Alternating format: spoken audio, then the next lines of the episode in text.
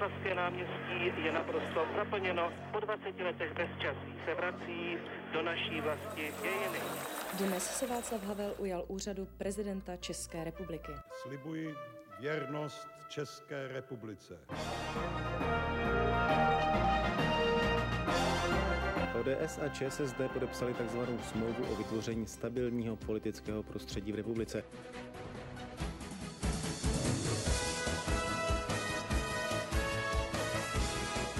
Český rozhlas 1, radiožurnál. Ozvěny dne. Bulvár, slovo, které se v těchto dnech skloňuje snad ve všech pádech. Máme ho i u nás? Právo vysílat pro celou republiku získala poměrně překvapivě společnost CET21. Je to napínavé, je to napínavé pro nás, pro všechny. Vítám vás, toto je další díl podcastu Background, který vysíláme ze suterénu zvukové režie z pravodajské budovy ČT24. Já jsem Andreas Papadopoulos.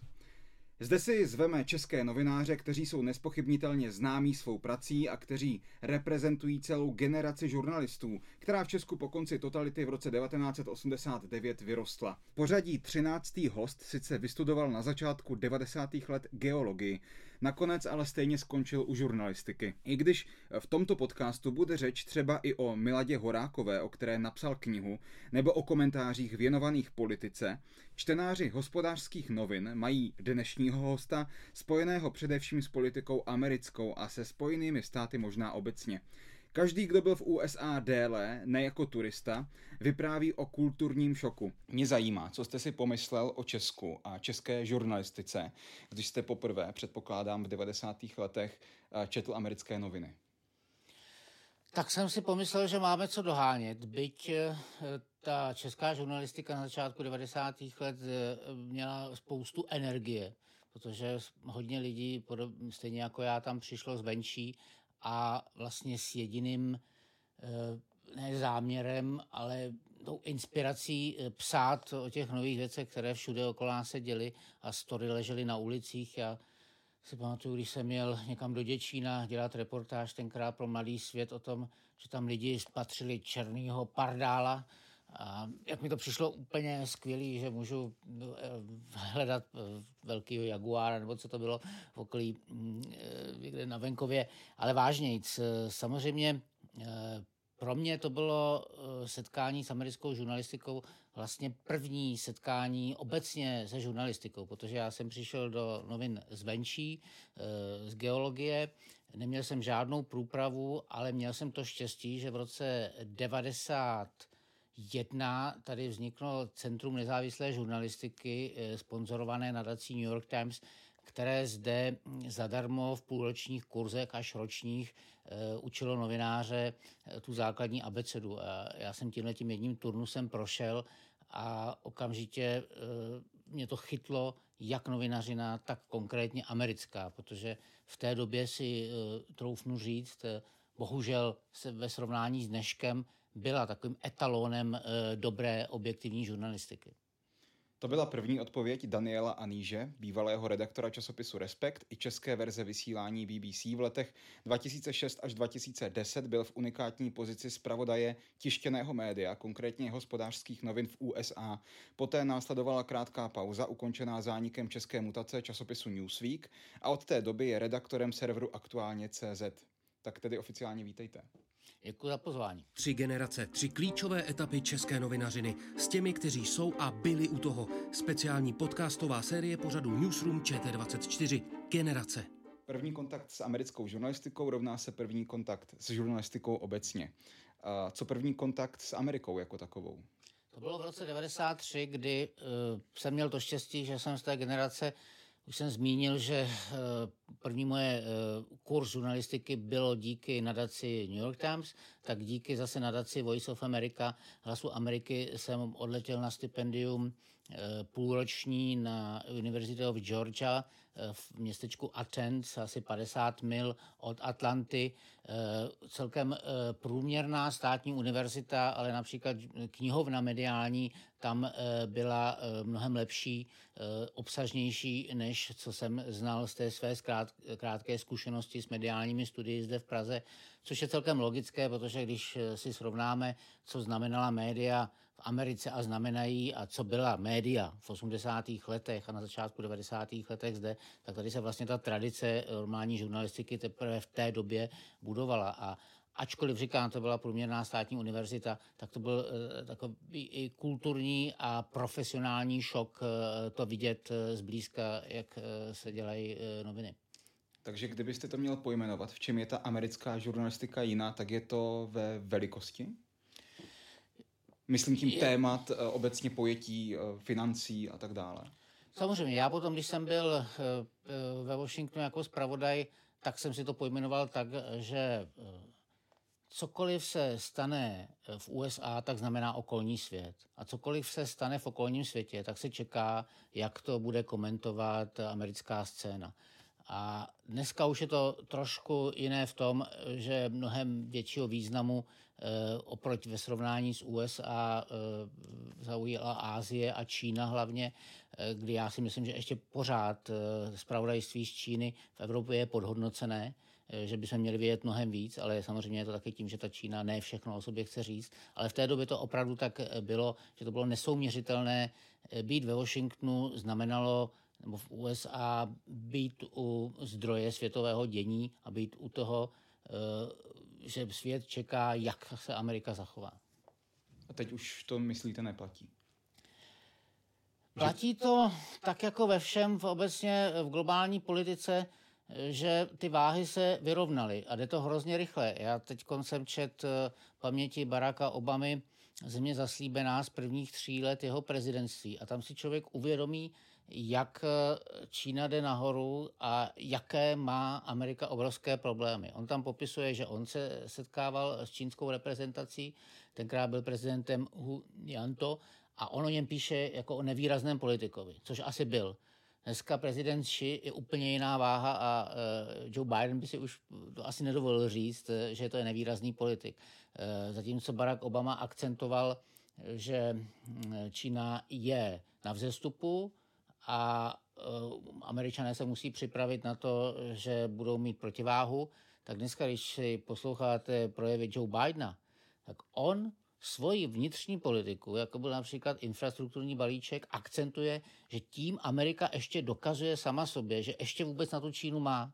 A to je takový posun, který je právě vidět i v těch médiích, byť eh, v tom eh, našem západním světě, myslím, že to ještě nevidíme tak ostře, ale eh, prostě i váha americké žurnalistiky už je jiná v relativním srovnání třeba uh, s tím, co bychom potřebovali vědět o Číně, než byla dominantní role, dejme tomu v 90. letech. Hmm. Možná zpět do těch 90. let uh, v tom smyslu, že když americký novinář tehdy přišel za politikem, tak byl ten přístup toho politika k tomu novináři jiný, než je teď třeba? To už se bohužel dotýkáme problému e, celkového vztahu médií a politiků, který se taky hodně zhoršil, e, protože prostě marná sláva, eh, takový ten ideál objektivní žurnalistiky, který ještě eh, americká žurnalistika měla v 90. letech, byť to bylo vždycky ideál, jehož nelze dosáhnout, tak ten se teď rozlomil. Eh, teď i velká média vlastně víceméně přiznávají, že něčemu straněj a to znamená, že ten vztah politiků se taky mění. Ten politik už si vybírá, s kým se chce a jak se s ním chce bavit. A to, jak dneska příkladem je Donald Trump, který vyhrál částečně na tom, že pohrdal médii a obešel je svým Twitterovým účtem, to by v 90. letech nebylo možné. Tenkrát ještě tak platilo, že pokud se politik postaví proti médiím, tak je to vždycky pro něj prohra. Dneska už si nejsem jistý. Dneska už, já znova opakuju jméno Donald Trump, eh, součástí jeho vítězství bylo, že řekl o mainstreamových médiích, vy jste nepřátelé lidu, vy jste na jedné straně barikády, se součástí druhého tábora, já uh, jdu proti vám a vůči jeho voličům to byla ta zpráva, kterou chtěli slyšet. Takže mm, ten vztah se opravdu hodně změnil a dneska už to není tak, že by politik, když za ním přijde americký novinář, tak by uh, automaticky odpovídal, protože by věděl, že by se tomu to vrátilo ve zlém. Dneska si ty politici vybírají, s kým se budou bavit. A tehdy to tak bylo? Tedy? Tehdy bylo tak, že tam byl eh, vztah sice eh, tak jako vždycky napjatý, protože noviny by se neměly, nebo obecně novináři z politiky eh, kamarádit, ale zároveň tam byl respekt.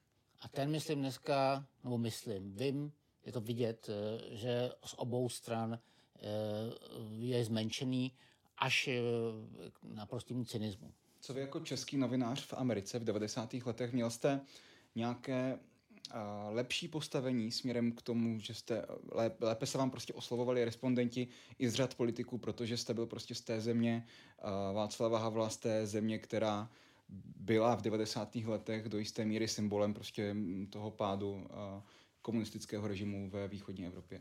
Já jsem tam v 90. letech ještě nebyl tak často, já jsem tam byl, jak říkám, půl roku na univerzitě, kde potom jsme akorát měli takový výjezd, výjezd eh, do New Yorku a do Washingtonu. Tak já to opravím možná tu otázku. Nahlíželi tam tím prismatem toho, toho, co jsem zmiňoval, eh, na vás, jako na začínajícího novináře eh, z této země a prostě je potřeba v něm vybudovat prostě ten étos byl jsem, tím, byl jsem tím rozhodně zajímavější.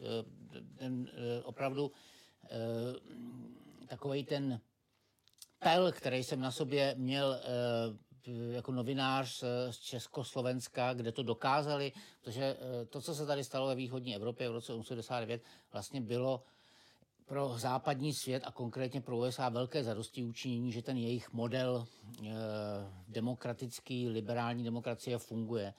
Tak často je citován, ale celkem vždycky se k tomu musím vrátit, Francis Fukuyama a e, konec historie, protože takto tenkrát e, jsme cítili a oni, takže já jsem byl ten živoucí důkaz, když jsem tam říkal, že jsem e, před rokem 89 nešel studovat žurnalistiku, protože to nemělo smysl, e, když byla cenzura a že jsem radši šel na přírodní vědy, ale pak, e, že jsem rád do toho naskočil, tak byl jsem jeden z těch, který živý důkaz, eh, že svoboda vyhrála a my tady eh, se snažíme pomoct eh, lidem z bývalého východního bloku, aby se dostali rychle na úroveň profesionálů. No, tam míří moje další otázka, protože o 90. letech v české žurnalistice se hovoří jako o letech, kdy novináři a politici byli v podstatě na jedné lodi, na jedné straně a nebyla tam ta kritická linka. Ne, to, vláda občanského fóra nebo prezident Václav Havel byli možná nespochybnitelnými politickými lídry a je to věc, která asi byla unikátní pro ta 90. léta. Tak jak na tento fakt nahlíželi ti američtí novináři, kteří takto vlastně vás v těch 90. letech školili? Pro ně to muselo být jako něco naprosto neuvěřitelného. Bylo to neuvěřitelné pro ně a zároveň my jsme přece tady dostali lekci. My jsme dostali lekci od zahraničních zpravodajů e, přímo, kteří zde pokrývali Pražský hrad a v jednu chvíli e, myslím, že to byl Peter Green, který byl dopisovatel New York Times, se, se žertem zeptal Michala Žantovského, eh, tehdy mluvčího Václava Havla, co by dělali s novináři, jejichž názory se jim nelíbí a on řekl žertem, že by je taky mohli zavřít. A Eh, tenkrát z toho bylo pozdvižení, psalo se o tom venku, eh, Peter Green a ostatní tak jakoby kroutili hlavou a když jsme se s nimi o tom bavili, tak říkali, no tak my chápeme, že vy tady budujete kapitalismus a jste na jedné lodi mm, z politiky, ale tak to prostě nefunguje a nesmí fungovat. A myslím, že my jsme to pochopili až eh, možná se sarajevským atentátem takzvaným, který byl 97. 97 tak tam najednou uh, nám trošku spadly ty růžové brejle, že když je někdo politik, tak vždycky má svoji agendu a vždycky si toho novináře snaží povodit. Je to nevyhnutelný a stejně jako je nevyhnutelný, že proto musí být ten novinář skeptický. A tohle my jsme nevěděli. A já třeba, když jsem byl na tom, přímo na tom stipendiu v USA, tak uh, jsem se to spíš učil na příkladech. Že uh, jsem si jednak jsem musel psát nějaký uh, statě a jednak tam, když člověk ležel v jejich novinách, tak si nenou říkal, to je zajímavé, že tenhle novinář, který většinou chválí, tak najednou sekne. Mm-hmm. A bylo to proto, že se mu zrovna ten konkrétní uh, návrh zákona nelíbil. Ale tady jsme to měli přímo pod nosem a uh, byla to v té době, kdy se stala tato příhoda s Michalem Žantovským, nám to ještě moc nedocházelo. Já tam si pamatuju, že ten nás pocit byl takový, no, jsou teda pěkně troufalý, co si to dovolil na našeho pana prezidenta e, takhle e, být e, zlý. Ale pak samozřejmě ten konec 90. let nám otevřel oči, ale bylo to dobře a bylo to vlastně trošku pozdě. No ale je paradoxní a teď uh, jsme u toho srovnání, kterým jsme to otevřeli, tím srovnáváním uh, 90. a teď té situace. Uh, ta stejná generace novinářů uh, neuvěřitelně sepsula Miloše Zemana za všechny jeho vtipy o novinářích a, a, a vlastně i ten výrok, a, který pronesl při návštěvě Kremlu tehdy, že je potřeba novináře a teď nechci citovat, tak parafrázuji, že je potřeba novináře uklidit, střílet, něco takového, hmm. tak uh, vlastně ta stejná generace novinářů, která v 90. letech se dopustila té chyby, a poté už vlastně v souladu s, tou, no, s těmi etickými principy a zásadami a postoji a nástroji kritizovala. Tak... Já tam jenom chci dodat, tam je rozdíl, my víme jako novináři a myslím jako občani, že tam je jiná intence, že hmm. Miloš Zeman chce prostě se do nás trefovat a bohužel se mu to daří, protože my reagujeme, jak reagujeme. Ale já jsem zažil Miloše Zemana, když byl premiér, přijel 2001, já jsem byl zrovna ve Washingtonu, eh, tři neděle po 11. září, kdy opravdu eh, Amerika vysela na tom, jestli bylo nějaké propojení mezi Muhammedem a tou a iráckou tajnou službou. A on tam uh, dává interview, která jakoby vůbec nereflektují tu vážnost situace. Stojíte v National Press Clubu, Miloš Zeman tam má konferenci, na kterou přijdou uh, opravdu ty největší mm, novináři své generace. Zeptají se ho, jestli ví, že se Ata setkal v Praze s tím iráckým uh, vyzvědačem a o čem se bavili. A on tak jako nonchalantně začne říkat, no to já nevím, tak o fotbale se asi nebavili. A teď má, eh, má pocit, že baví novináře, ale v té Americe eh, v tu chvíli to bylo úplně nepochopení. Eh, tam stáli novináři, já na ně koukal a vůbec nevěděli, co si mají myslet, odkud ten člověk spadnul. Jo. A proto chci jenom říct, že Miloš Zeman, ta jeho intence je se bavit a i naučit druhých. Hmm, to nebyla kritika na jednu nebo druhou stranu, spíš jako konstatování faktu, že kam ta žurnalistika se od těch 90. let posunula.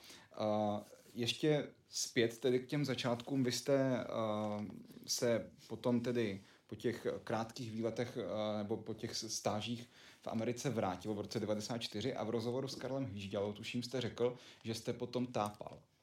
Proč? No, protože když se vrátíte z velkého světa do menšího, tak si musíte srovnat, co chcete dělat.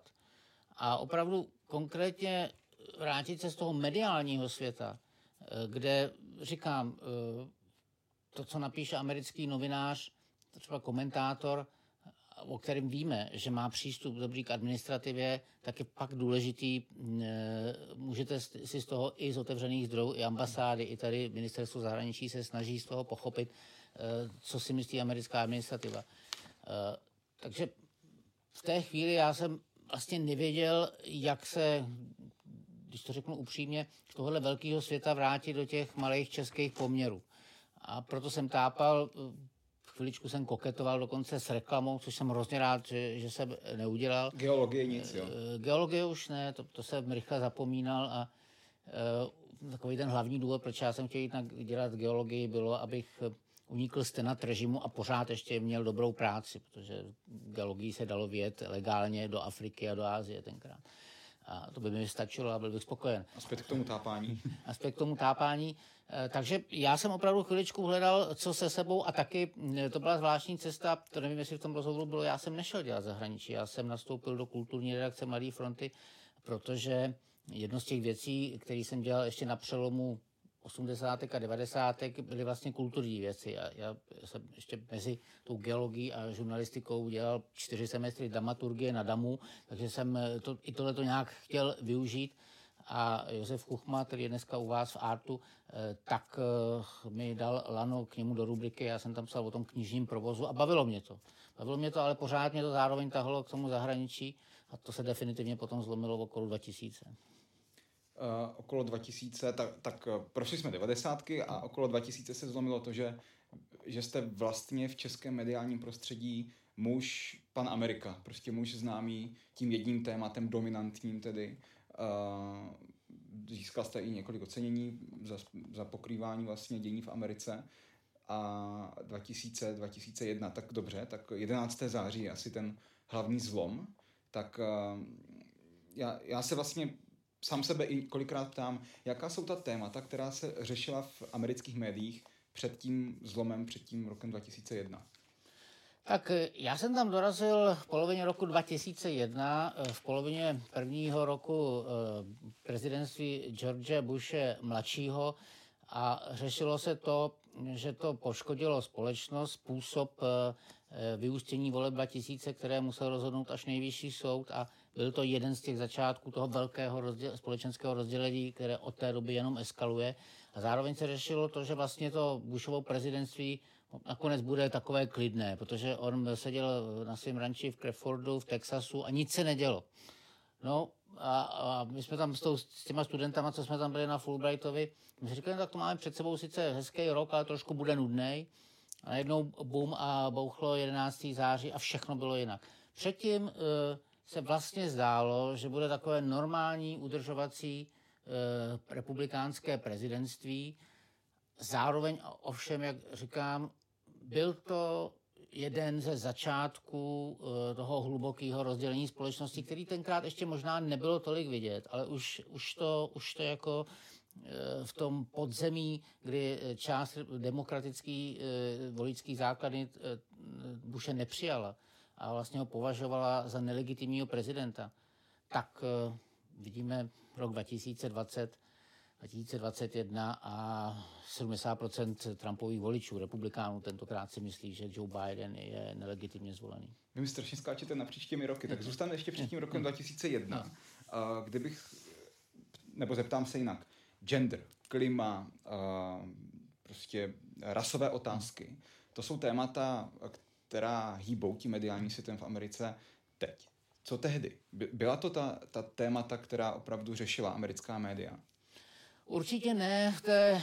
Před tím zlomem, který um, potom, no. až jsme svědky toho rozdělení, o kterém jste hovořil, tak to jsou ta témata, na kterých se štěpí do, do jisté míry názor Američanů a obecně západní společnosti, ale předtím bylo to přítomno prostě v médiích. Byla tam přítomná, ale ne v té vyhrocenosti, jak jsou teď. Samozřejmě klima bylo. Víme, že Al Gore byl vlastně, byť byl víceprezident, tak ten, který eh, bylo to jeho stěžení agenda, Konec konců eh, Bill Clinton eh, před Georgem Bushem se připojil ke kyotskému protokolu, ale tenkrát to bylo ještě tak, že ani to nedal do Senátu, protože Senát, včetně demokratů, by to jednohlasně uh, dal ze stolu. George Bush nakonec vypověděl Kyoto, že se nepřipojí k tomu. Co se týče genderu, nebo spíš témat vztahu pohlaví, tak už za Billa Clinton se hodně řešila účast homosexuálů v armádě, eh, don't ask, don't tell eh, politika. Co se týče rasismu, tak jemu vlastně se říkalo eh, první černošský prezident, protože získal hodně, velkou podporu mezi Černochy i tím, že byl vlastně z jižanského státu, takže všechna tato témata tam byla. Ale pak jakoby to 11. září je odsunulo do pozadí ale o to, o to, o to razantněji se teda vrátila, dejme tomu, před pěti lety, tak 2015, 16, kdy po vlastně eh, ter, dvou termínech Baracka Umaby se najednou ukázalo, eh, že ta společnost opravdu, eh, konkrétně když mluvíme o rasových otázkách, to vůbec vyřešené nemá. Hmm. Takže dobře, tak 11. září teď nastal ten zlom, to byla obrovská vzpruha vlastně pro žurnalistiku, zejména zahraniční žurnalistiku, vlastně napříč celým světem. Zahraniční redakce tehdy asi hrály prim v tom pokrývání, tak uh, byl to zlom i pro vás. Jaký, v čem?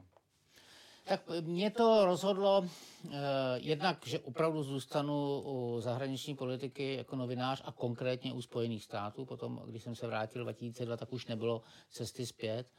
A a do dneška uh, jsem opravdu hrozně rád za to, že jsem tam to 11. září zažil přímo na místě, protože mi to dalo, uh, troufnu si říct, mnohem lepší vhled uh, do toho, co se s Amerikou v té chvíli stalo, i s novinařinou, než kdybych to studoval odsaď. Když jste tam přímo s těmi novináři mluvili, jste sledoval chování lidí a té společnosti, tak nejdřív jsem velmi dobře chápal, proč ta reakce i co se týče expanze válečná do Afganistánu a Iráku, proč musela přijít a nemohla být menší. A zároveň se potom viděl, jak tahle věc, která nejdřív tu společnost sjednotila, kdy George Bush měl podporu 80% nebo i víc, jak rychle potom zase vyvanula, když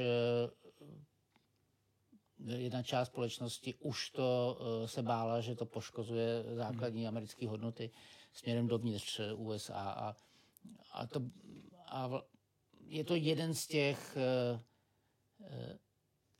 zase těch průrev, které se tenkrát objevily a od té doby se jenom rozevírají. Ale říkám, byl jsem hrozně rád, že jsem tam byl a sledoval jsem tu první reakci Jaká byla ta první reakce? Tak jednak to byl opravdu, e, slovo šok se často nadužívá, ale e, ta společnost nevěděla, co se děje. Ten první pocit byl, že je válka. E, to trvalo, dejme tomu, první pár dní.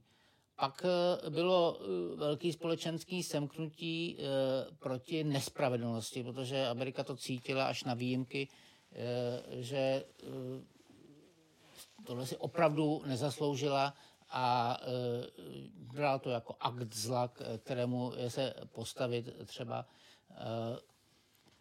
Ta mediální reakce možná. Vy jste ta mediální reakce říkal, byla... že jste zažil 11. No. září v Americe, no. tak byl jste tam uh, na, na, te, na jedné z těch stáží, no. tak uh, tedy s no. ostatními novináři, tak jaká byla vaše reakce? Jaká byla reakce toho vašeho okolí a potom možná i reakce to, to, těch nejbližších uh, dnů uh, z hlediska, protože co dělali novináři američtí, byli uh, taky v šoku, nebo se z něho uh, rychle probrali a prostě ověřovali, ptali se, zjišťovali. Tak ta reakce byla vlastně obdivuhodná v tom, jak okamžitě, kolik práce a dokázali i v tomto stavu ohrožení, protože tam opravdu i ta společnost se bála, co se bude dít dál, vyrobit eh, profesionálního spravodajství. Eh, New York Times eh, potom měl tu skvělou sérii, vlastně ty tabla padlých a odešlých lidí, tak za to dostali právě Pulitzerovu cenu. Zároveň tam byla hrozně zajímavá otázka, že docela rychle se začali bavit o tom, jestli hm, jsou za prvé občani a za druhé novináři nebo opačně, jestli můžou Eh, jakoby Ameri- občané Ameriky v sobě potlačit to, že jsou ve válce. A vedli o tom takovou docela zajímavou debatu. No a za třetí bylo uh, zajímavý vidět, že docela velká jména v tom neobstála, že, jo? Uh, že co se týče útoku na Irák a přípravy celé uh, toho uh, válečného tažení, tak média v tom sehrála spíš zakřiknutou roli, že hmm. ta... K tomu se možná dostaneme jenom ta, ta vaše reakce ještě a toho vašeho okolí novinářského tehdy. No, my jsme Co tam, jste dělal vlastně? My, my jsme tam byli na stipendiu, takže eh, co já jsem dělal, že jsem 9. 11. Eh, září 2001 zrovna seděl na radní hodině eh, Computer Assisted Reporting, což vás učí, jak vyhledávat ty obrovské databáze americké a e, všichni jsme měli před sebou monitor a v jednu chvíli mi kolega vedle mě ukazuje na zdařilou animaci, jak nalítává letadlo. Bylo to zpravodajství CNN do jedné z věží a on říkal, to je hezká animace. No, během deseti minut se ukázalo, že to není animace. Skončili jsme hodinu a vyšli jsme ven a bylo to opravdu jako ve válce. Takový ten kampus, který jinak šumí, chodí studenti, tak byl úplně stichlej jenom tam stálo jedno instalatérské auto a vyzývalo, aby lidi šli darovat krev, protože to bylo blízko Pentagonu a, a mysleli si, že tam budou velké oběti. Co jsme dělali jako novináři, my jsme tam byli jako stipendisti, takže my jsme nám okamžitě v těch kurzech, co jsme měli, e, já jsem třeba byl magazine writing, e, tak bylo připravit nějaký text, který by se k tomu vztahoval. Takže já jsem napsal? nejjednodušší, že jsem odjel do Washingtonu, do centra Washingtonu, protože ta univerzita of Maryland je na kraji, a tam jsem chodil a ptal se lidí, jak to cítí, na nic lepšího jsem neměl nápad. A, a nakonec z toho vyšly zajímavé věci, protože, e, a to mi ani nechtěl potom ten učící pustit, e, že jsem narazil na pár lidí, Eh, afroameričanů, který mi řekli, jestli to Amerika zasloužila. Mm-hmm. A to třeba v tenkrát v tom zpravodajství vůbec nebylo amerických novin, protože ty se opravdu soustředí na jiné věci. Ale najednou se ukazovalo, že i v tomhletom, i v tomhletom velkém průšvihu ta Amerika má pořád tyhle ty jizvy velký.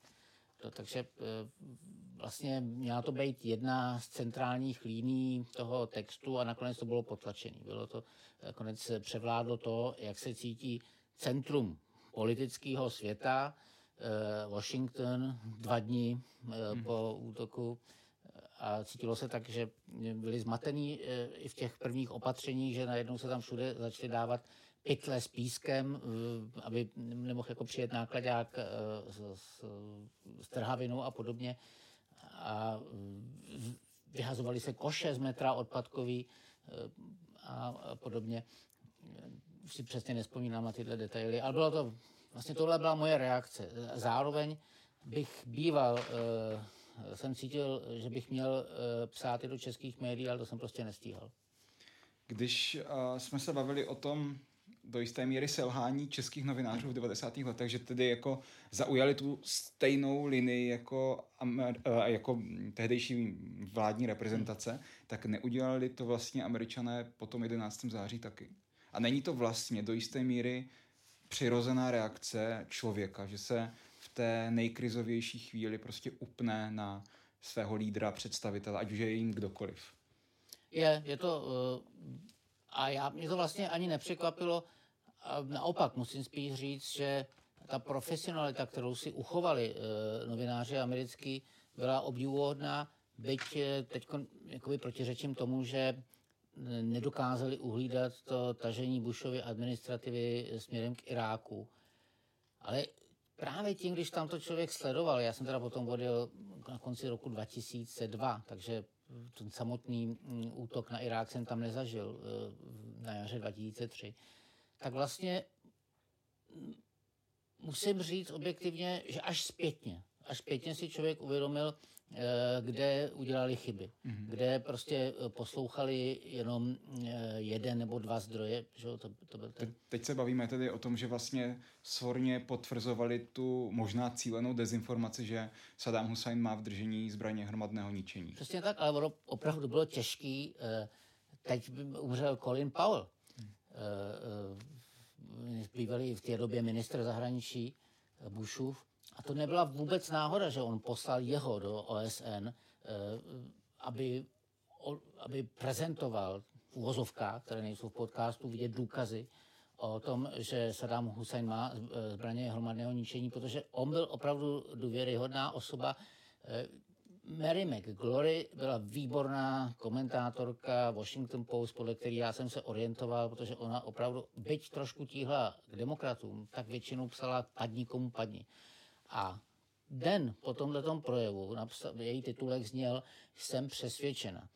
Napsala, válka je hrozná, špatná možnost, ale pokud to prezentuje eh, Colin McPowell, já tomu věřím, asi nemáme jinou možnost. A já na základě jejího textu jsem si řekl, tak, tak to nemůže být jinak. Mm-hmm. A přesto i ona, eh, mezi tím už zesnula, tak eh, se pletla. Ale při nejlepší dobré vůli prostě ne, ne, ne, ne, nešlo rozklíčovat eh, asi úplně dobře Eh, to, co prováděla Bushova administrativa, ale i byli zpravodaj, eh, důležitý eh, zpravodajové, konkrétně New York Times, který možná nevědomně, ale tlačili špatné informace. Mm-hmm. Myslíte si, že měli vlastně někteří ti novináři, kteří podle vás do jisté míry selhali vlastně šanci, protože oni po, v té invazi Irák, Afghánistán po, po, posléze byli je ten fenomen těch embedded novinářů, jo, kteří prostě byli v doprovodu těch jednotek, a prostě brání na frontu a byli ukazována ta, ta, ta vlastně ta realita frontová, ta, ta, ta deziluze vlastně z toho, že člověk umí být opravdu krutý. A měli vlastně šanci v záplavě těch uh, Eh, těch statementů, těch, eh, toho, těch vyjádření tiskových, těch eh, představitelů americké administrativy v kombinaci s těmi svědectvími z fronty vlastně tvrdit jako něco jiného. Já nechci obhajovat tehdejší uh, žurnalistiku a tehdejší novináře uh, západní možná, když je dáme do jednoho pytle, ale na druhou stranu měli vůbec uh, šanci tomu vzdorovat. Já nevím, jestli vzdorovat. Myslím si, že kdyby si byli opravdu vědomí, že jsou manipulovaní, tak by vzdorovali. Ale přeci jenom i v tom denníkovém zpravodajství je to tak, že ty věci, že na ní není tolik času. I když máte tak velkou redakci jako New York Times, tak opravdu, a teď je to vyhrocený samozřejmě internetem, tenkrát to tak ještě nebylo, kdo je první, tak jako má navrh. Takže i ta média spěchala, aby i v téhle situaci byli ty, kteří vyhrávají v téhle soutěži. Takže asi to není omluva tohle, ale je to součást, bohužel, sporná profese, že jste pod tlakem času a nikdy nemáte dost informací, kolik byste potřebovali v určitých chvíli, ale prostě to musíte do těch novin nebo do toho vysílání pustit. Takže v tomhle ne, ale pak, když vydali, New York Times k tomu vydal takové, já to nazývám poučení z krizového vývoje, tak myslím, že, nebo ne, prostě našli konkrétní body, kdy udělali chyby, kdy ta výstupní kontrola byla příliš laxní. Jestli tomu šlo odolat, já si pořád nemyslím, že to byl záměr, ale bylo to, když máme profesi žurnalistiky, jako ta, která by měla přinášet za sebe prověřené informace, tak chybovali. Mm-hmm. Uh, třeba uh, ty zmínky o tom, že Kondolíza Rajsová, tehdejší ministrně zahraničních věcí, obtelefonovávala redakce, aby nezveřejnili tuším nahrávku al kterou Al-Qaida distribuovala do těch redakcí, tak to je v podstatě nemyslitelná věc. Ale uh, alespoň podle toho, co já jsem četl, tak tento fakt uh, sice byl zmíněn už v tom roce 2001-2002, ale uh, nějak se diskutovalo mezi novináři až jako uh, léta později. Tak tak jestli prostě můžeme hovořit opravdu, opravdu o tom selhání, vlastně o, té, o selhání té, možná prvním selhání té americké žurnalistiky, tak jak ty, všechny ty naděje, které si do ní projektují prostě lidé, novináři po celém světě, tak jestli prostě v tom 2001, tak jak jste hovořil o tom zlomu jak pro hmm. vás, tak jestli to byl zlom i pro důvěryhodnost americké žurnalistiky a možná žurnalistiky obecně. To je zajímavá otázka. Já, eh, já si myslím, že mm, ten zlom eh, přišel později, že přišel, kdy eh, se eh, ty noviny vyhranily víc politicky, jedny na stranu liberální a druhou na konzervativní. Ale je pravda, že při nejmenším pro část obecenstva to selhání bylo.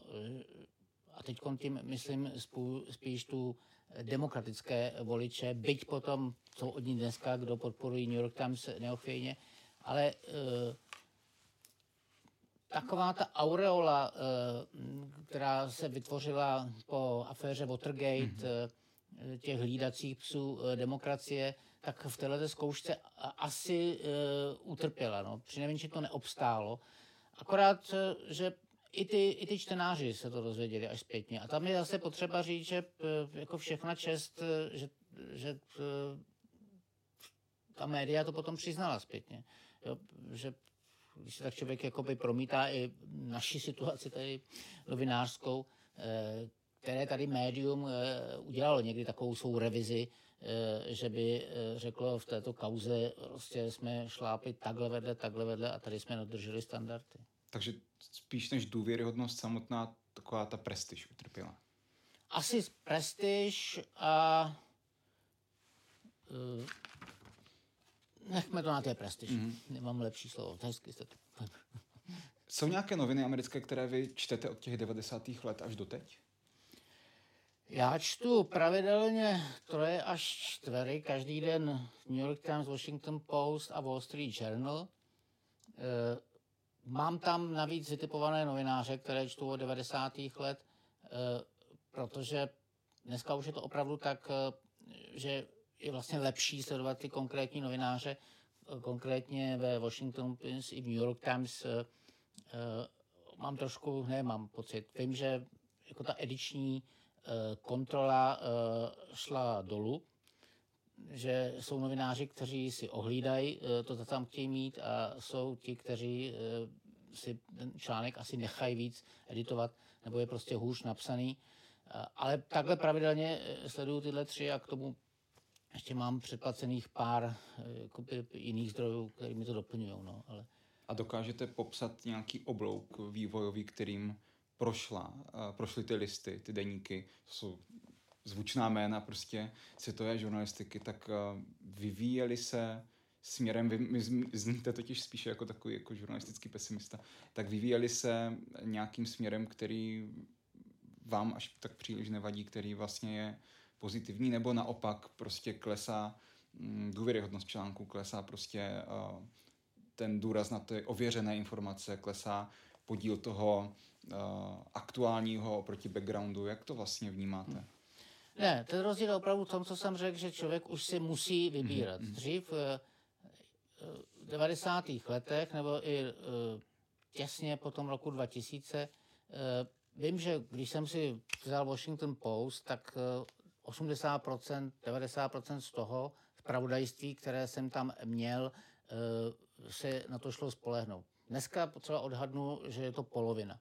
Že jsou tam noví, i v rámci zpravodajství, jsou jakoby nový žánry, třeba zpravodajská analýza, nebo něco na rozhraní názoru a zpravodajství, to také dřív nešlo. Takové to rychlé komentování a tam už si člověk opravdu vybírá, koho ani nechce číst, protože tam ta kvalita z toho, co ten komentátor nebo co udělá s těma informacemi, výchozíma a faktama, je už opravdu pochybná. Ale pořád, když člověk ví, co má sledovat a komu věřit, tak jsou to pořád jako skvěle dělané noviny. Akorát, že toho vyrábějí víc. I konkrétně ten Washington Post na webu kde to proměňují eh, poměrně rychle, tak eh, myslím, že nemají tolik lidí kvalitních, kteří by to v tomto množství, v té kvantitě přetavovali do stejné kvality, jaká byla dřív. Ale já nechci, aby to znělo jako lament, eh, protože hmm. Tohle je vývoj, který asi je nevyhnutelný s internetem a sociálníma sítěma, ale pořád si v těchto těch nových podmínkách držej jako tu laťku hodně hmm. vysoko. A pořád tam, mají, pořád tam mají tak kvalitní věci, na který spolech je opravdu. Vy pracujete pro český hmm. deník, tak proto se ptám, jestli jako v čem se liší vlastně ty, ty americké a, a české deníky obsahově, ani neformálně jako obsahově. Tak obsahově samozřejmě tím, že e, ve všech těch velkých denících, které já sleduju, je třeba třetina zpravodajství ze zahraničí, a to z celého světa, což tady e, není, že už jsem říkal, že tady je třeba pod, podceněná e, Ázie, konkrétně Čína. E, já myslím, že to brzo se dožene. E, tady to vlastně vnímáme jenom zase přes tu, nebo abych negeneralizoval, e, kromě několika dobrých výjimek e, se dozvídáme o Číně ze sporů Zemana s vládou, Miloše Zemana o čínskou agendu a je to, je to zkreslené. Eh, v tomhle to je to základní, ale to asi vnímám takhle já ostře, protože eh, mě zajímá zahraniční politika, tak bych ji uvídal víc i v českých médiích. No a potom, potom je to asi přece jenom v, eh, v té, nebo ne, je to prostě v té síle a pestrosti, že pokud jste na anglicko-jazyčném trhu, já nevím, kolik má dneska New York Times předplatitelů online, já myslím, že to už je asi 20 milionů lidí, tak si samozřejmě můžete dovolit jiné věci. Takže ta nabídka, eh, co oni můžou dělat i eh, s audiovizuálem, eh, s grafikama, co můžou, kolik lidí, nebo jednoho třeba člověka, ale můžou vyčlenit na tři měsíce, aby se mm. něčím zabýval a pak, a pak to opravdu na té Eh, buď v těch novinách, nebo třeba jenom na webovém projektu zazvoní, tak eh, je neuvěřitelná. Eh, ve, srovnání s možností českých médií, ale, ale to tak, tak to je. Na to mě vždycky připadá legrační, když si nějaká herečka posteskne, jak, jak by to bylo skvělé, kdyby se s tím schopnost česká prorazila v Hollywoodu, no tak to jako já, kdybych si jako český novinář stýskal, jak by to bylo skvělé, kdybych prorazil ve Wall Street Journal. Eh, člověk je v tom prostředí, hmm. kterým pracuje a žije, tak eh, v tom by se měl být asi snažit být dobrý a ne eh, to, jakoby vztahovat těm, těm tý extra, tý první lize. Hmm. To je jako když Slavia Praha taky asi nebude hrát každý rok ligu mistrů, ale jednou se tam třeba může probojovat. O tom ani nemluvte, já faním třeba... Bohemce, takže já... Já paní Kostrova, no. Uh-huh. To já trpím úplně stejně, ale my jsme alespoň v tom. No ale od Sparty jste 5-1 nedostali, tak to... To je pravda, no. ne, ne, já jsem se na ty deníky ptal uh, z, z jasné, jako z toho důvodu, hmm. že americký deník, třeba Wall Street hmm. Journal, je prostě pečlivě cizelovaný produkt, na kterém pracují prostě stovky lidí denně. Jo, a od prostě redaktorů, hmm. editorů, grafiků a tak dále. A přeci jen ten cizelovaný produkt, ta věc, která se, kde se denně prostě hledají nové formáty, denně se uspůsobuje prostě uh, tomu konzumentovi, spotřebiteli, tak přeci jen je to věc, která i podle prostě amerických politiků i samotných novinářů prostě polarizuje americkou společnost. Prostě média v Americe prostě štěpí společnost. Je to, je to, to už je jako fakt vlastně. A fakt, který potvrdilo prezidentství Donalda Trumpa zcela jednoznačně. Tak to je, to je vždycky to, co mě vlastně fascinuje. Že věc, která se denně uspůsobuje tomu konzumentovi, není schopna sem uspůsobit tak, aby prostě si, si našla toho středového konzumenta a všichni s ní nějakým způsobem byli spokojeni. Proč to tak vlastně jako je? Uh Moje upřímná odpověď na to je, že nevím. Eh, já, eh, je to odraz eh, média, společnost a politika jsou spojitý nádoby, ne dvě, ale tři.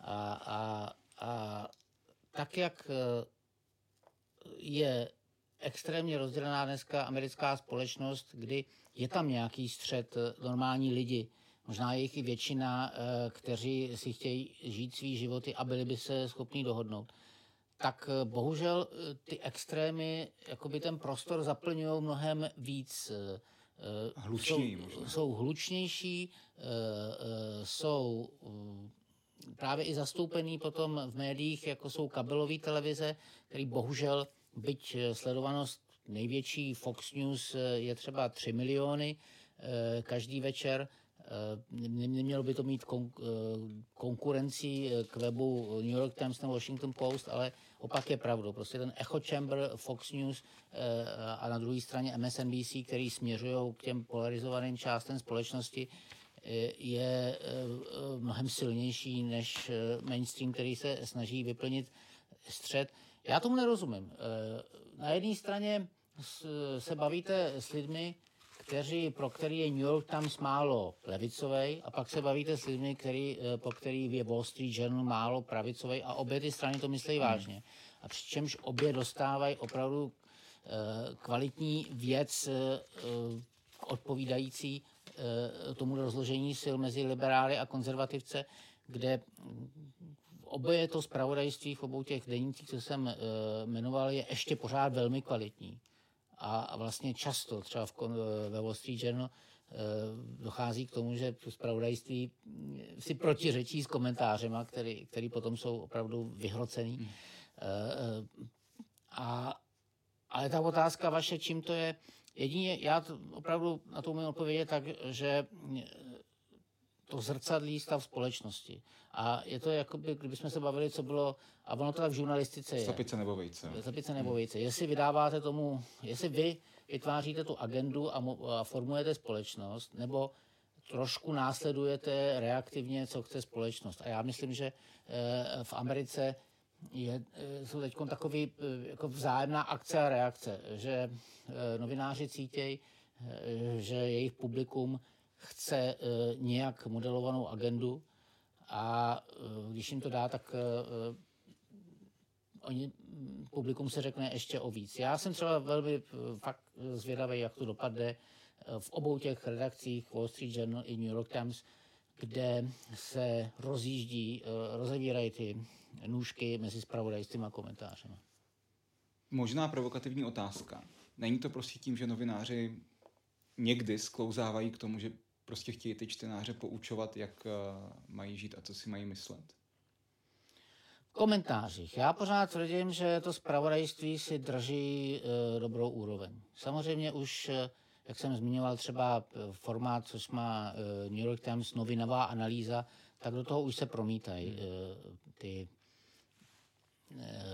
jakoby názory toho novináře A samozřejmě potom, když čtete některé vyloženě komentářové nebo lidí, co přispívají do New York Times, tak někdy vám z toho jde hlava kolem. Říkáte si, tohle to už mi mm, jakoby, radit nemusí, co bych si měl myslet o některých věcech a, a to já jsem cizinec. A, když se potom o tom bavím s Američany, tak vidím, že to opravdu jsou už rozdrážděný, ale nicméně si ten New York Times pořád předplácej a, kvůli zpravodajství.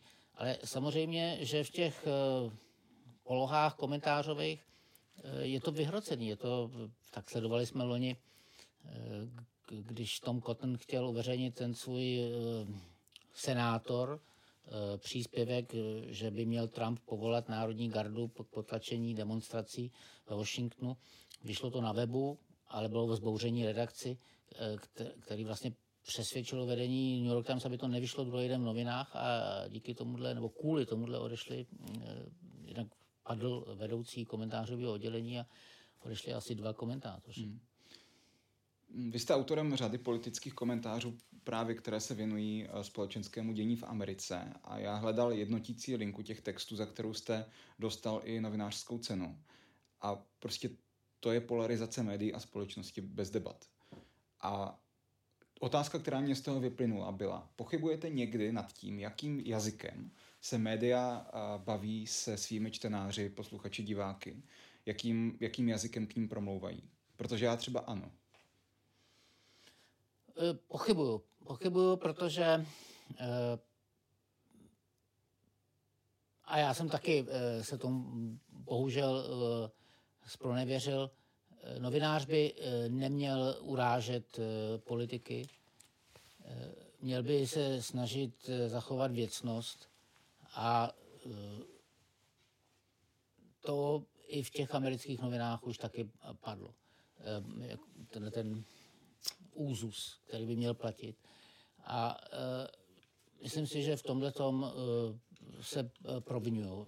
Nemyslím ani tolik zpravodajci, ale hlavně komentátoři. Byť je potřeba říct, že eh, někdy, a můžeme si vzít, a už na to není čas, ale celou tu situaci okolo Donalda Trumpa a ruského zasahování do kampaně, tak tam eh, americký novináři Washington Post a New York Times eh, šli o dva kroky dál, než byla realita. Dneska už to vědí, Washington Post už taky k tomu vydal opravu, dokonce opravil svý webové texty. A, a to byl třeba jeden z věcí, kdy i zpravodajství mluvilo eh, ke svým čtenářům falešně a ty lidi, čtenáři, už to věděli v té době a, a cítili, že eh, i ty, co nevolili Trumpa, takže on, pokud říkal, že média jsou proti němu zaujatý, že to je hodná čarodejnice, tak byť to byla přepjatá retorika, tak troufnu si říct, že středový americký volič viděl, že má částečně pravdu, že ten způsob, jakým ho novináři eh, nepřijali vůbec jako prezidenta, tak jak se tady velká část novinářů eh, nepřijala Zemana vůbec jako prezidenta, tak eh, takže to vedlo, když pokud jste se mě ptal předtím na ztrátu důvěryhodnosti, tak opravdu po tom roce 2001 bylo to spíš jako prestiže, že mm. oni chybují, oni nejsou takový jakoby chytrý, jak uh, si myslejí. Ale tady to uh, situace okolo Donalda Trumpa byla důvěryhodnost. Tam už bylo cítit, že je tam úmysl, že to není omyl, špatná informace, špatný editování, což se stane vždycky, ale že to je záměr. Mm-hmm. Co je recept? Méně konfrontace? Těch článcích. Nebo konfrontačního tónu.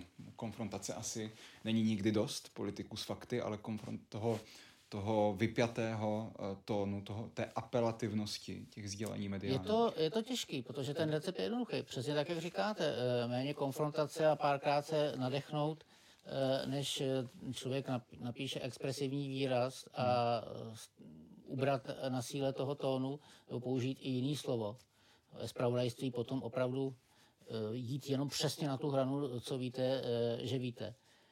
Ale eh, teď budu znít skepticky, bohužel vývoj médií k tomu nesměřuje.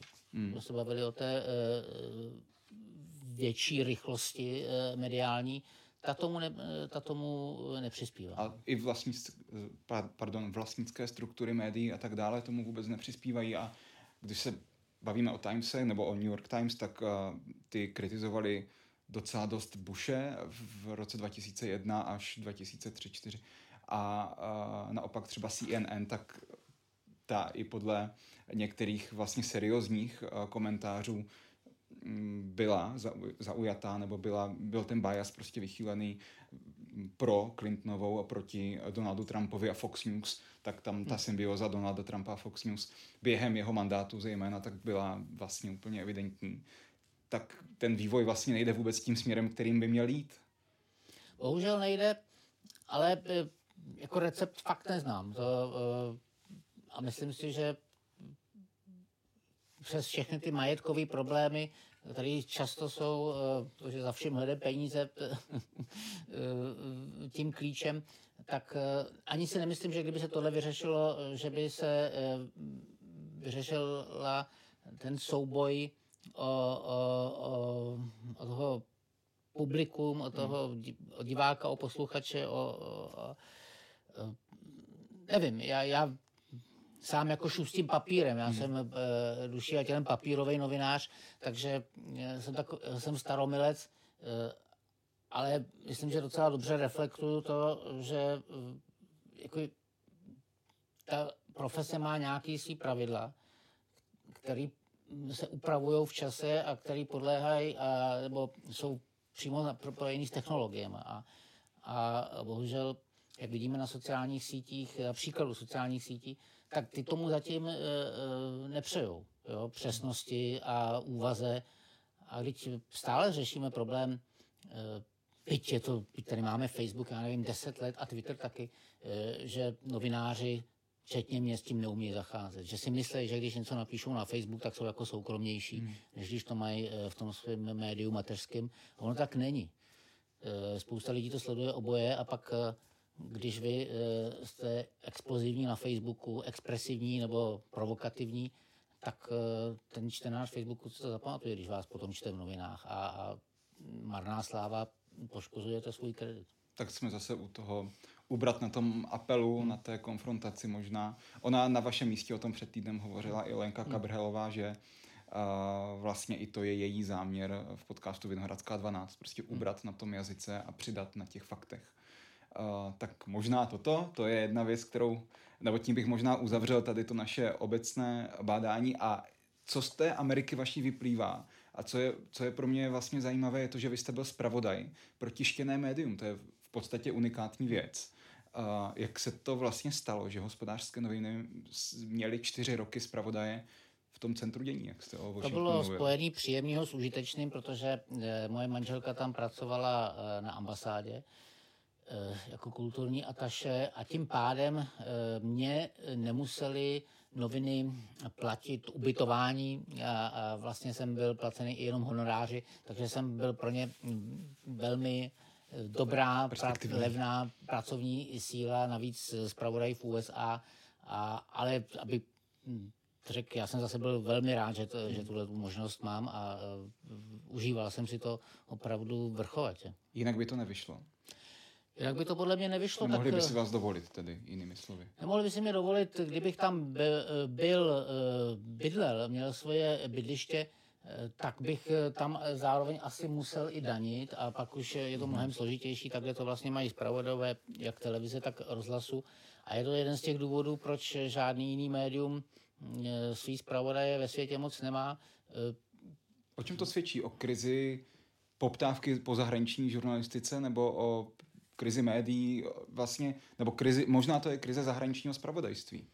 Je to, jak jsem už říkal, že eh, pokud mě trápí, že hm, tady není tolik zahraničního spravodajství eh, v novinách, tak to je ten důvod, eh, že každý vydavatel si udělá průzkumy, co se čte a zahraniční spravodajství z toho nevychází. Ty, to byla opravdu zlatá léta, když jsme mluvili o 90. letech, kdy hm, Mladá fronta tam kluci ze zahraniční rubriky byli furt někde venku a četlo se to. Pak, pak ten zájem upadl, a v, když si při porovnávání zisku a ztrát prostě zahraniční zpravodajství nevychází jako profitabilní.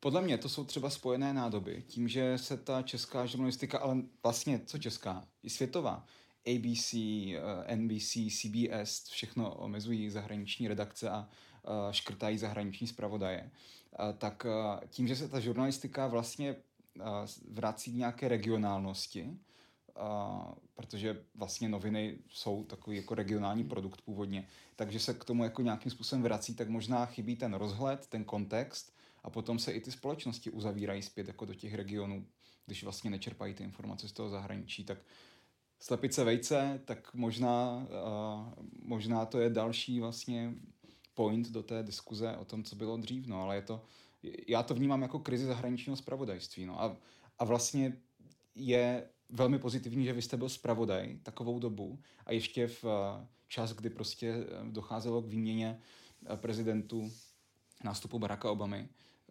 tak je to vlastně unikátní, unikátní příležitost. No. Já když jsem se vracel, tak jsem samozřejmě po těch eh, pěti letech byl eh, smutný, protože eh, zase to bylo, ale už jsem věděl, že to zvládnu. Ale opět to byl ten návrat z velkého světa do, do české kotliny. A říkal jsem si, no tak takhle to nesmíš brát, pořád budeš novinář a, a, a jestli se nějak uplatníš. A, a pak eh, jsem se bavil se s klukem, který, nebo se zpravodajem BBC, který se v té době vracel eh, z Washingtonu do Londýna, kde měl být v BBC šéfem zahraniční redakce a on napsal, já jsem se s ním o tom bavil, on jako říkal, že taky mu to bude chybět a pak eh, vyšel článek ve Washington Post, kde on se svěřoval, že ví, že tohle byly nejlepší roky jeho života.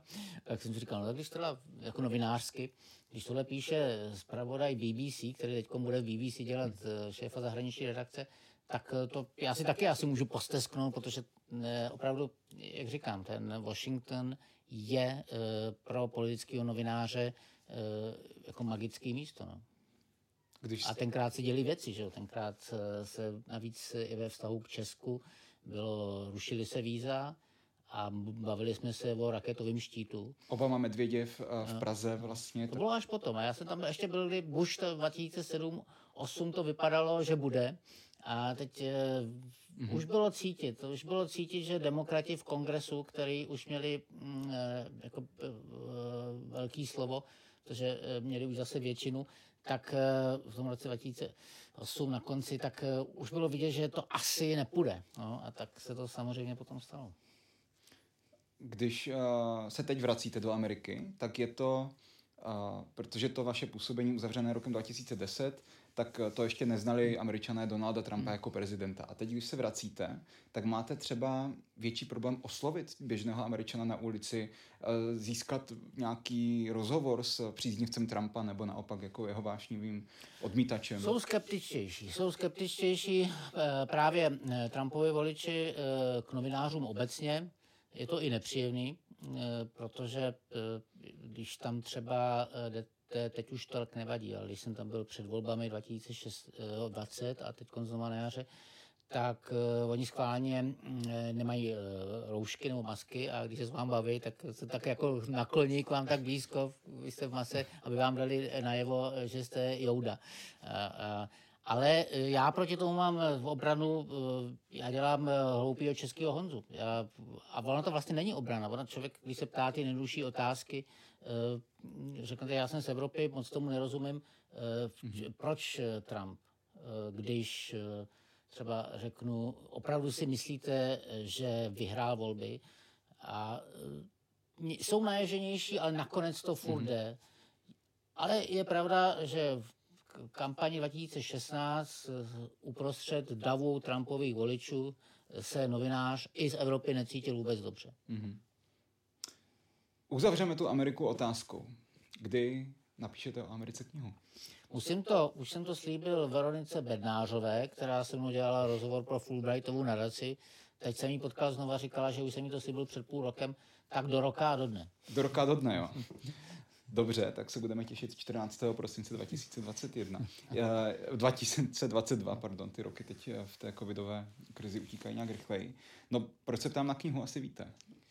Já jsem díky tomu, že jsem se v Americe seznámil s Anou Kánskou, eh, dcerou Milady Horákový, Přesně taky díky kvůli tomu času, díky, že jsem eh, tam jsem na to měl čas eh, se s ní skamarádit a pak se vracet, tak mi dala tu důvěru, že jsem mohl napsat o její matce a hlavně o jejím tátovi, taky o celé rodině vlastně tom příběhu. Přiblížím, to je poslední kapitola toho našeho rozhovoru. Vy jste autorem knihy, která vyšla loni, Jmenuje se Jdu s hlavou vstyčenou, což jsou nejen slova z poslední, nebo jedna z posledních slov Milady Horákové předtím, než byla z komunistické zvůle popravena, ale je to i věta, která podle mého velmi silně rezonuje vlastně napříč těmi moderními českými dějinami. A má v sobě ten historický, to slovo apelu jsme použili, ale historický apel, prostě apel nesklonit se, apel nezlomit se možná. Tak je to proto jste tu větu vybral prostě jako název té knihy, pro, pro tu apelativnost. Přesně tak. Já se přiznám, že na začátku toho příběhu já jsem o Miladě Horákové věděl docela málo. Já jsem věděl to, e, že byla jediná žena popravená komunisty, nevinně, že to byla e, prostě vražda, ne poprava, protože poprava jakoby, že byla odsouzena po právu. Justiční vražda. Justiční vražda. Ale neznal jsem její příběh e, celý. To znamená, nevěděl jsem, eh, jak eh, aktivní byla jako právnička, jak aktivní byla v ženském hnutí, jak aktivní byla už v odboji a málem už tenkrát kvůli tomu eh, byli zavražděni nacistama za války, když je zatklo gestapo, protože byli v odboji. A znal jsem vlastně třeba čtvrtinu toho příběhu. A vůbec jsem nevěděl už o e, jejím manželovi Bouslavu Horákovi, otci Janikánské.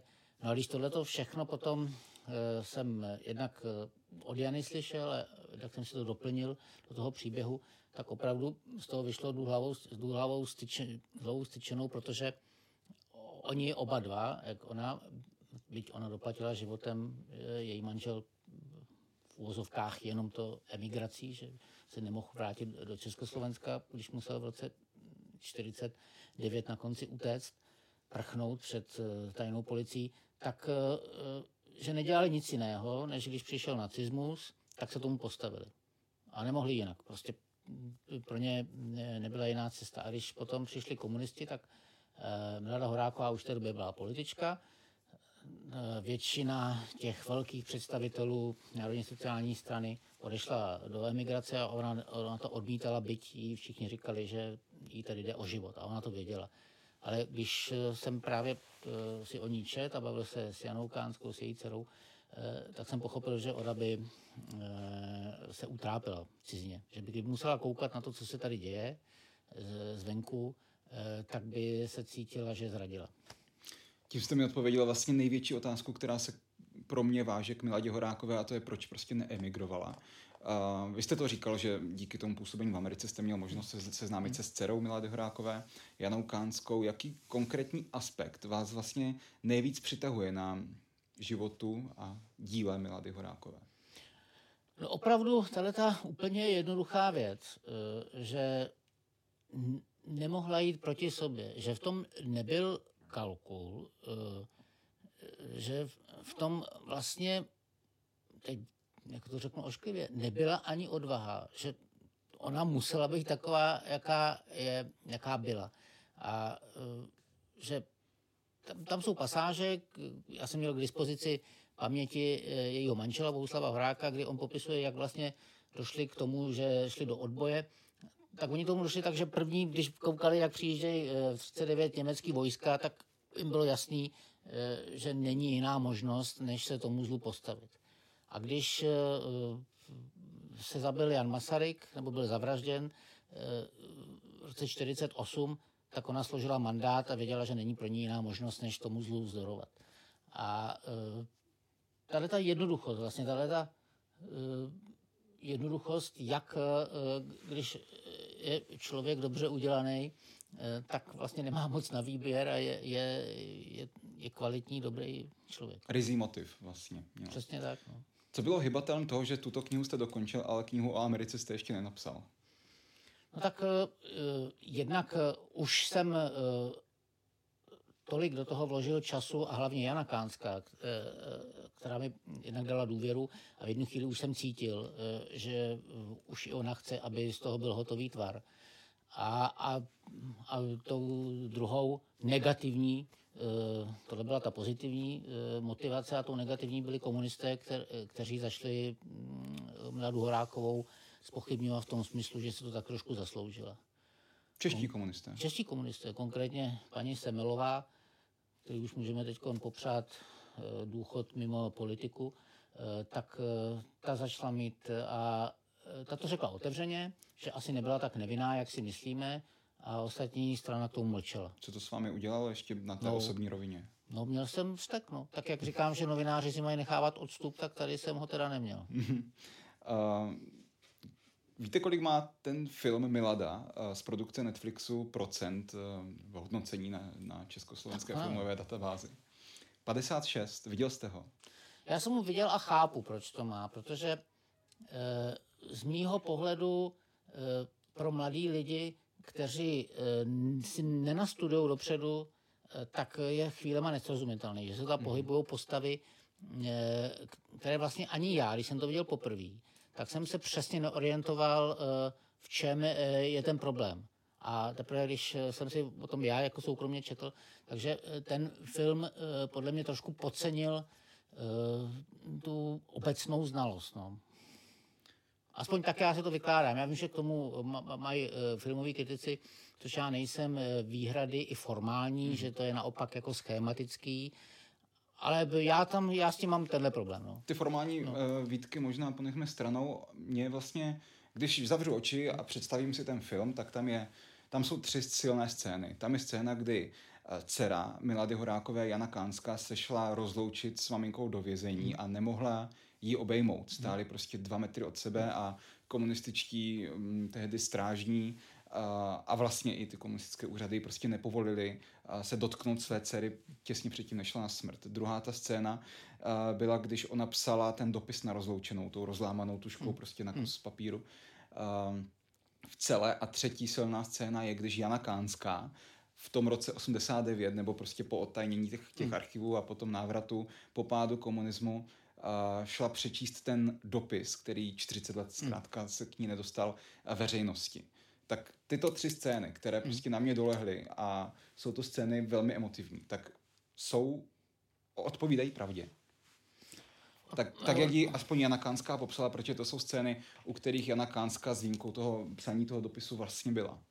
Já si nejsem u té třetí, u toho čtení dopisu.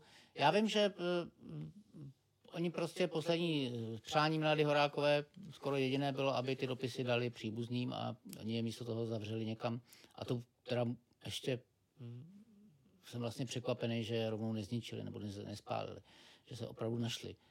A vím, že potom je dostala od Dagmar Burešový, tehdejší ministrině spravedlnosti, ale o tomhle jsme konkrétně e, o tom veřejném čtení, to jsme se nebavili. To... Hmm.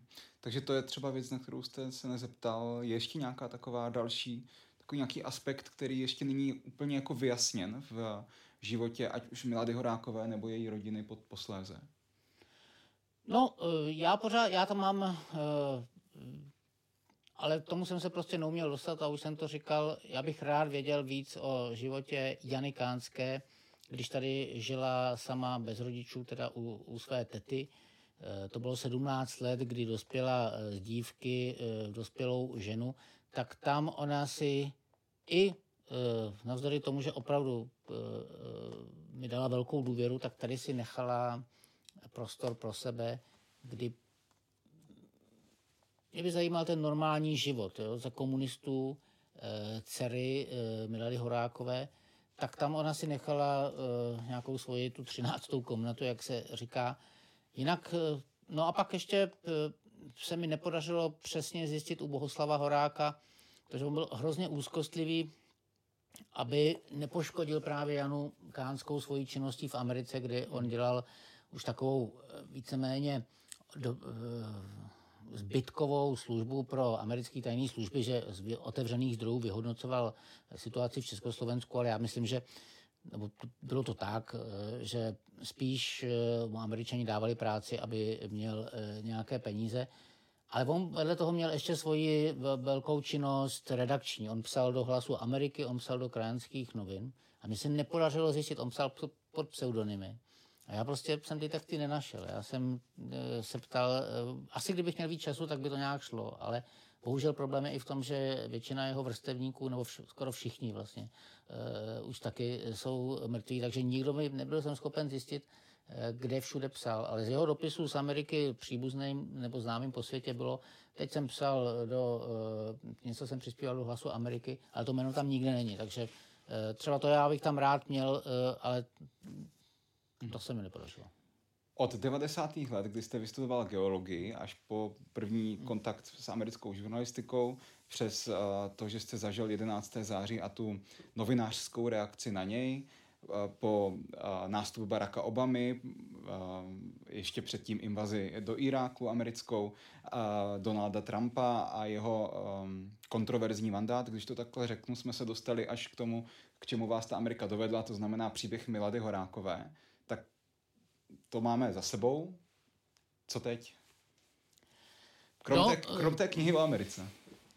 Je to docela, eh, teď jste mě trošku ranil na komoru, protože eh, v tuhle chvíli zrovna cítím, eh, že vlastně nevím, jak o Americe dál psát. Protože spousta věcí se opakuje. Jak jsem říkal, teď, když jsem si čet zemi zaslíbenou od Baracka Obamy, hmm tak jsem říkal, tak on tady předpovídá, co se děje eh, Bidenovi. Je velmi pravděpodobný, že když teď bude další republikánský prezident, tak bude pokračovat nějakým způsobem v tom, co nastolil Donald Trump a pak možná uh, uvidíme, jestli, jak se ty administrativy budou střídat. Ale co mě opravdu trápí je, když říkám, že nevím, jak se o Americe, že uh, já jsem nezažil 60. léta uh, ve smyslu, že bych pozoroval Ameriku. Když se ptám pamětníků, dneska tak tvrdí, že teď je Amerika rozdělenější, byť je to zvláštní, protože se ještě hm, naštěstí na ulicích vyloženě nestřílí, byť už tak někde... To už taky není to, pravda. To už vlastně. taky není pravda. A v tuhle chvíli eh, já nemám k Americe klíč, protože ji jakoby přestávám rozumět. Protože opravdu, když záleží, záleží s kým se bavíte a to, jak se eh, jedna strana nejenom, že nesouhlasí s tou druhou, ale jak si nevážejí ty američani jeden druhého, a ukazují to i průzkumy. Eh, ale to nemusíte, stačí mluvit na jedné straně eh, s Trumpovcema a na, na druhé straně, dejme tomu, s, těm, s tou progresivní levicí. Eh, oni jeden, druhá strana považuje za nebezpečí. A to je pro mě nový. Tak, takhle jsem to nikdy nezažil a neumím se s tím poradit. Po 30 letech sledování americké politiky přestáváte Americe rozumět. Je to, je to, to je paradox. Je to smutný, ale je to tak. No. A co tedy s tím? Já fakt nevím, já, já, já tam jezdím, uh, ale vlastně už mě to tolik netěší. Jo? Už mě to tolik netěší, protože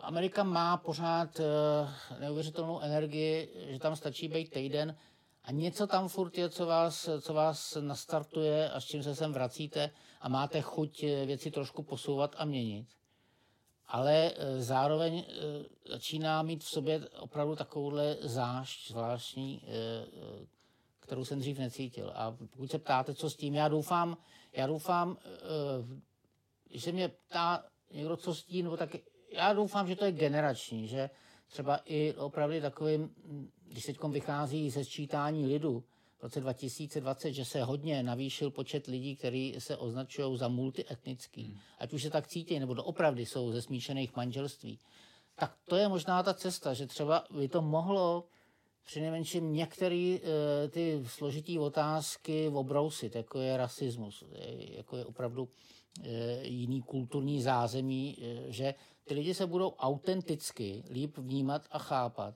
než teď, když se o to snaží Jedna strana to tlačí, že jedna strana vám říká, že protože jste bílí, tak jste se narodili jako rasista a na té druhé straně to vyvolává eh, zase potom přepjatý reakce eh, vůči jakoby odmítání celé této komunity Amblok.